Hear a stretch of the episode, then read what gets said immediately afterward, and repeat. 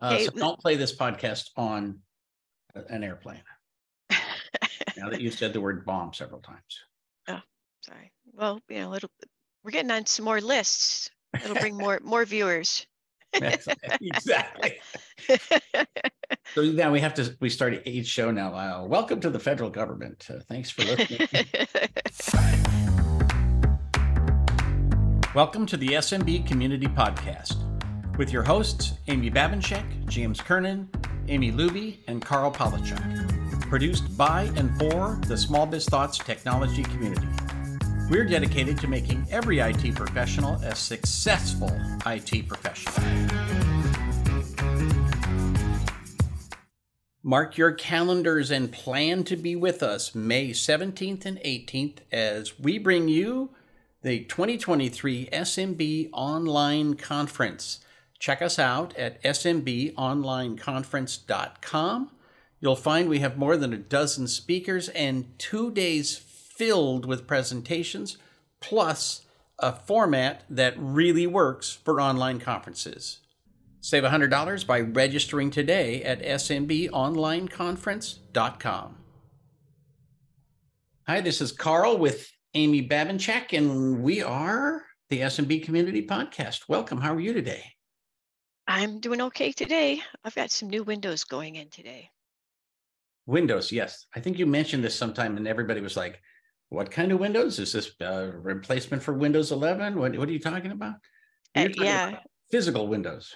Physical windows. Yeah, it freaked me out when I saw my my calendar install Windows. And it was like I was like, what? Why am I installing Windows? I, I don't remember this. No, no, it's not me. It's the window guys. They're installing two new picture windows in the front of my house. So Very nice. it's only two, but it comes with a a big bill. Because they're like Oh, two yeah. six six by six foot windows. They're huge. Man. Well, the and glass, especially anything that's not just plain flat boring glass, is really expensive. You know, if Well, it's this is glass. plain flat boring glass, but it's you know highly insulated. So hopefully that will be a good thing. I uh one time I stayed at a back in the day bed and breakfast. This is many many years ago in this super super old house in Spokane, and the guy actually had curved windows in the front of his house. You know, just very slight curves on the the windows that were near the corners of the house. Mhm. And I was like, man, that has got to be expensive to replace. And he said, oh, you have no idea. He said, like something like 30 years before, he said, I was mowing my lawn when I first bought this house and a rock hit that window. And, uh, you know, way back in the 1960s, uh, that window, and I can't remember the number, but it was like almost like a year's worth of car payments. It was so ridiculous. And he said, so now uh, I've just literally learned that I only mow my lawn blowing things away from the house. Like it's still like ingrained into his behavior. So, Right. It was so painful. Well, I was in a, a meeting prior to this recording this podcast with you, and it was a Google Meet, which almost never happens. I've never heard And- of Google Meet. yeah. Yeah. Well, this company uses Google Meet. So the meeting was in Google Meet. And of course, there's all kinds of pounding going on in my house right now. And I told them, I was like, they're, they're like, oh, what's going on? We hear a lot of noise. I'm like, well, if this had been a Teams meeting, you wouldn't notice at all because it's really good at filtering out background noise. I think the same is true of Zoom, which we're recording on now, but but yeah, they were like pained to hear me because of all the pounding noises. And I was like, well, if you use a real app, it would, Right. it would be fine. Um, I love how arrogant we are in technology. The app I love is a real app. The app you love is uh is uh whatever a toy app. yeah, right. Who's that Google company anyway? Yeah, I think I've heard of them. I, I do have to say, shout out to the Blue Yeti. I love this microphone, and there's so many times where I do stuff on Wednesdays. So Wednesdays, the people come and they trim my front bushes and mow the lawn uh, when it's not completely brown. And um, so they're right literally 10 feet in front of me. And no, I've asked again and again, and I'm almost like worried about it and silencing my mic. And people are like, we hear absolutely nothing. So Uh, I have. I don't have a Yeti, but I have some kind that uh, when I was recording a course, they made me buy this specific microphone. And it's, you know, pretty much like, you know, what they look like. yeah. Um, uh, Audio Technica. And it, Oh, it just doesn't work for me because my voice is so, you know, barely there that I, the over the having the mic right in front of my mouth is the best way to go. Right. Well, and it's different things for different people because I've heard people, and I've had the experience with cameras as well. Like you had a camera that was, was like spectacularly clear, and I put it on my computer and it's like, eh, it's fine. Uh, and I've had microphones where, uh, you know, somebody's so crystal clear. I'm like, oh my God, I have to buy your mic. And then I do. And it's like, oh, okay. Mhm. So I give a lot of really expensive stuff to the local charity, uh, you know, family uh, uh, giveaway center, thrift store, whatever it is. So um, uh, you and I are, are going to do some traveling in the near term and some big traveling in the in the far term. We're going to be in Lost Wages uh, for channel partners May 3rd. We're going to be with Channel Wise uh, doing some coaching at the Channel Partner Conference. So that will be pretty fun. We'll be joined by our friend Jeff Ponts. Uh, and uh, what are you coaching on? I don't actually know what I'm coaching on. I'm gonna, you know, this is all business coaching stuff, and um, I'm kind of hope, you know, people are gonna sign up for what they want to to talk about. I'm kind of hoping that MSPs are gonna sign up to talk about um, reducing their dependence and the number of vendor tools that they subscribe to.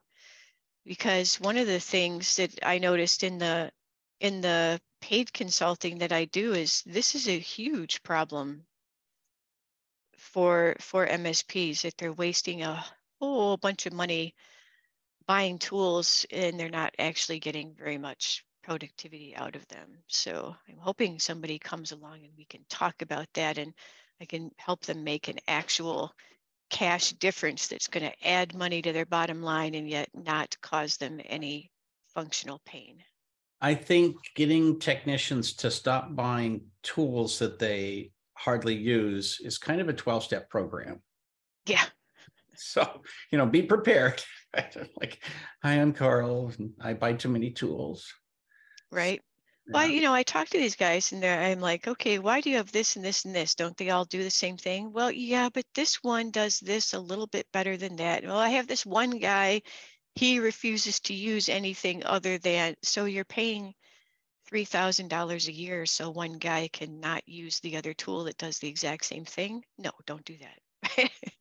I've had people actually talk to me. I, I had somebody in a coaching program one time who his problem was that he goes to these shows, he goes to Channel Pro or whatever, and he loves all the vendors and he goes and visits all the booth, and then he buys these widgets because this one is only 75 cents an endpoint. This one's a dollar an endpoint. This one's a dollar 25 an endpoint. So it's, you know, it's cheap. It's so cheap you can't not offer it to your clients. And then uh, he buys them all. And then he says, now my profit has gone down. I'm like, oh, no shit, Sherlock, right?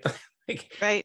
if you add these tools, but you don't raise your rates, your profit will go down. That's the way the world works. And um, and he said, but but I have to have all these tools. Uh, Yeah, right. You don't really. Let's sit down and look at what they do and why you're using them and how much how much money you're making from the tool, right? The tool's supposed to make you money. right. And I'm a big believer in the bundle, so that you know you can add something to the bundle, and uh, but but then you know, come the first of the year, you need to raise your rates. But don't add stuff to the bundle just because it is exactly the same as something you already have, only better. Yeah. Like you need to make choices. So Yeah. I, I agree with you on that one. I'm gonna What are be you gonna?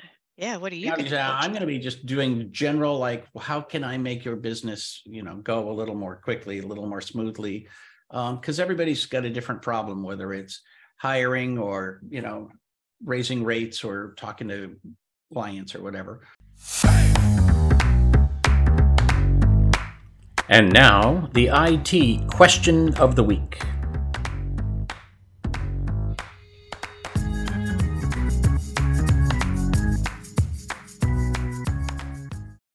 Yeah. So Go ahead. wh- which authenticator app are you using and why? And this are this is the uh, two-factor authentication app.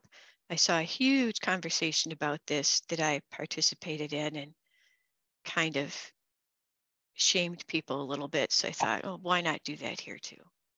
So what what do you use? Do you have an you have an app for that? I think this falls into the, this this falls in the category of being very much like the the meeting apps. I have my preferred one single app, and then I end up using all of them because some of them only work with this or only work with that.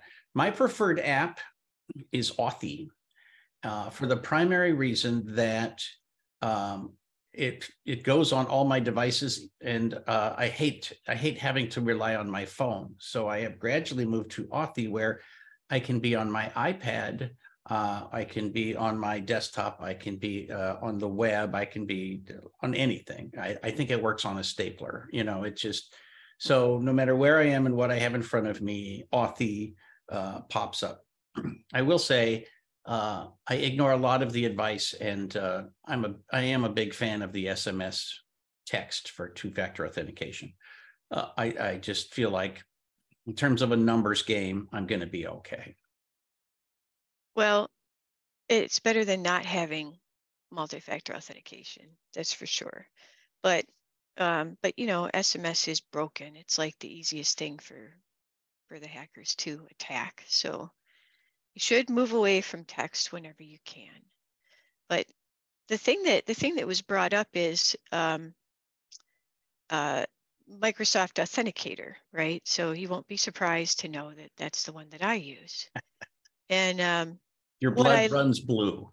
it it does. Yeah, I finally had to admit that a few years ago.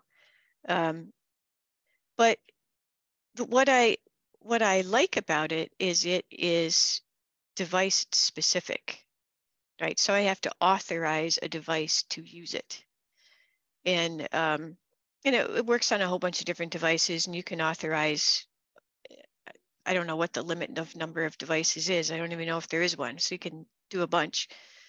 But so, but when I get a new phone, it's interesting because all of the, right, I have like 30 or 40 different apps that are using this authentication method. And when I restore from backup to my new phone, they all come in except for the Microsoft 365 ones, which I have to go and reauthorize. And there's a lot of grumbling about that. And they say, well, but wait, but there's a reason for it. I was going to say that makes perfect sense, right?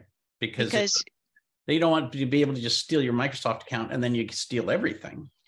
Yeah, so the way it works in 365 with Azure Active Directory, Azure Active Directory cares what device the authentication request is is is associated with. None of the others do, so they just all "Uh, here's your, you know, as long as you're putting in a number, you're good to go. We don't care where it came from or whatever. But if you're using Azure Active Directory, it does. It's like no, it has it has to be the code that we're expecting it to generate coming from a specific authorized device that you have configured. Well, So when I get it, when I when I get a new phone, it's a new device, and I just have to go in there, scan the QR code thing to say I have a new device. Right. Right. Authy does the same. I think all the authenticators do that now, that it has, that it- you have to approve the device. I will say most people don't realize that when something says, go open your Google Authenticator, you can go open your Microsoft Authenticator and it, it will just. Or work. your or your Authy authenticator Yeah. or any authenticator. Yeah. But yeah, I explain that frequently to people. Like, you don't actually need more than one authenticator. they all they all work. There's there's a handful of things that it it has to be a certain kind of thing. Um, I do have to say, uh, it's it is a, a minor little step, but I, it's made my life much easier to know that I just do this one certain thing, and uh, I've added a layer of security. And nothing is perfect, but um, it really is a huge step in the right direction. And I do like the the fact that institutions are frequently now very conscious of this you know obviously banks but some others as well like hey was this you and they you know they don't make it difficult but they're like i just want to make sure like it really is you and And, you know, so I, I'd be okay with three factor authentication at this point, just because it's like, okay, let's get this on two devices or two different things or two different means or whatever. Um, because I feel very comfortable with it. And very often uh, there are things that there's a lot of money involved, right? And I don't want somebody messing with the stuff that actually uh, makes me a living. Yep. Yeah. I, if there's an alert, um, I say, yes, send it to me. Right. So it doesn't happen very on, too many of of the authentications, but some of them do offer it. So when I use it, then a little email will come in and say, you know, uh, login was just detected from blah, blah, blah. You know, if this was you, you can ignore it. If this wasn't you, well, then you should do something about it. Right. Well, I have a, you know, a couple of different uh, financial tools that I use that uh, most of them are super strict. And there's one that is not. And I, every time I log into it, I think, I wish they would just do one more thing to make this just slightly more difficult. I have one as well. I wonder if it's the same one. We won't we won't shame them, but uh, um, for Well, I fear want that anybody some to start looking for my stuff. Exactly. yes, I have one that I'm always like, really? Can you do a little more? It is funny that I think people focus on the wrong stuff with security. Uh, I mentioned yesterday on a call that I had posted a picture of my uh, APEC uh, card for uh, getting through uh, customs in other countries in uh, the Pacific Islands. And they were shocked. And I was like, look, if you don't think the bad guys have a copy of that by now, I mean, you're just fooling yourself, right?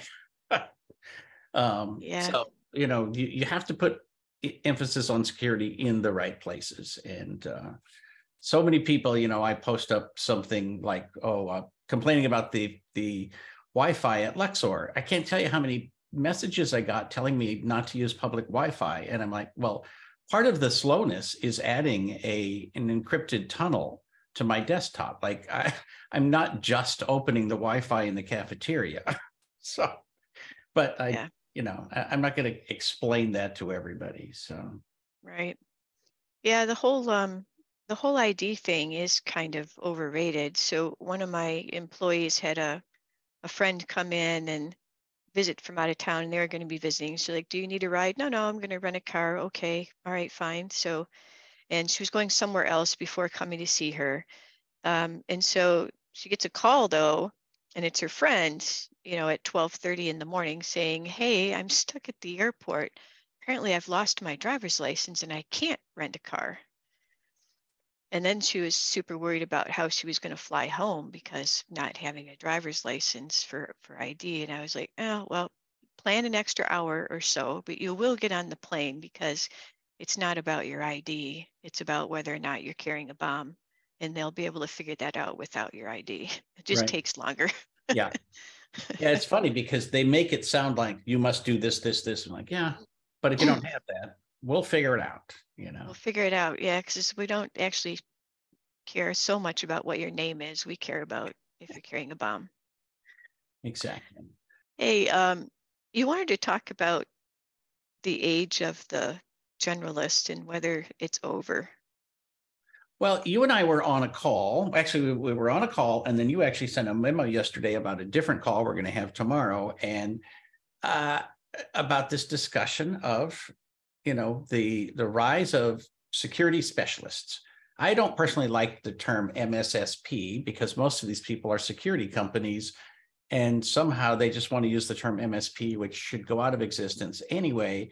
Um, but so anyway, I'm, I'm just not a fan of that. But there are security specialists and there are MSP generalists. And most of us have grown up as generalists. You know, you you kind of have to be in the small business market because nobody's going to say, okay, I need to hire one person to do SQL and one to do email and one to do the the physical networks and what you know da da da da. Um, so we have to learn it all. But is security now so complex that it's not possible for a generalist to succeed for the next five, ten years? I don't think so. I think that all, all generalists are now security generalists. So my MSP staff actually has complained recently that all they do is security. right? So the age of actually troubleshooting problems and um, you know, applying updates and worrying about whether this driver update is going to work and blah, blah, blah. So much of that stuff is all just edge case now that, you know, like the problem is an edge case. The problem is not the norm where it was 15 years ago. It's not anymore.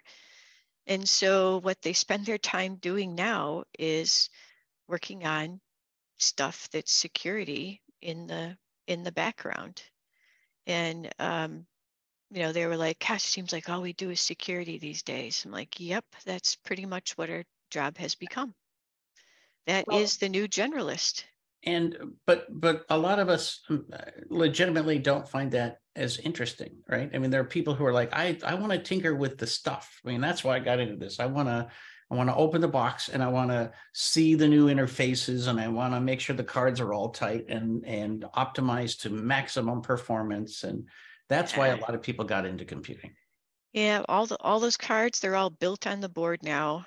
And you know, there's only one board in there. It's all built on. I mean, that's why we don't have as many driver issues. That's why there's fewer incompatibilities. I mean, just it solves so many problems. And um, I, security security is the job now and there, there there's absolutely a role for security specialist right? When you're getting into compliance and you're getting into you know specific regulations and stuff but then there's just your day-to-day run-of-the-mill security. Does everybody have mfa you know is there phishing and malware and um, you know protecting things from ransom attacks and protecting identities and this is just all run-of-the-mill tech stuff these days. Well, what's interesting is that um, if you take what what would arguably be called best practices with regard to passwords and security and backups and uh, retention points and all that kind of stuff, um, you would probably do 90% of what you need to be HIPAA compliant, to be FINRA compliant, to uh, be compliant with regard to most of the NIST stuff. You know, uh, none of that stuff is like arcane, difficult, outside of our reach knowledge or best practices. I I agree. It, there's there's there's a role for specialists. You know, if you're talking about the CMMC, they have they have some things. It's not that it's hard. It's just that you don't do it for every client, right? It's a special for federal contractors. So, but every client needs ransomware protection. Every client needs backup. Every client needs to be sure that their identity is secure and they're not getting slammed with phishing emails. And, you know, it, everything you do these days is just related to security in one way or another. So, for end users, is there a size of company when a generalist is no longer uh, going to get the job done and you need to call in a specialist as well? I mean, is it 10 users, 20 users, 50 users, or is it because you're in finance or you're in accounting or something? I think the industry drives it and the regulation to that company drives drives it.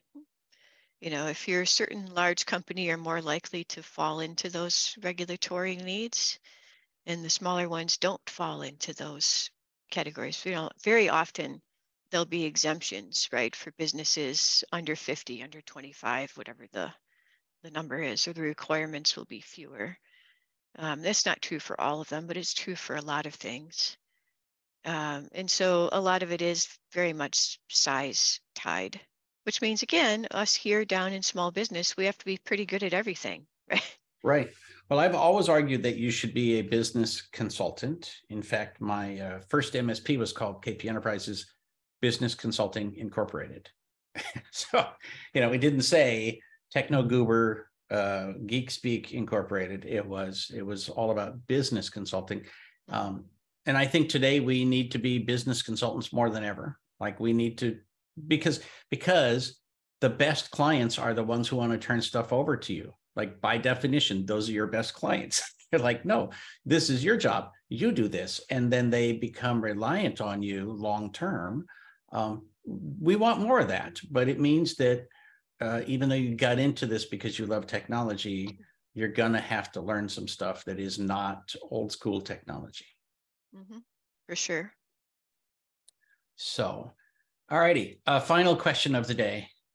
Uh, I don't know if you followed this link. Do you need a $174 high tech water gun? I don't, but I'm sure I, I'm sure there are plenty of people that think that they do.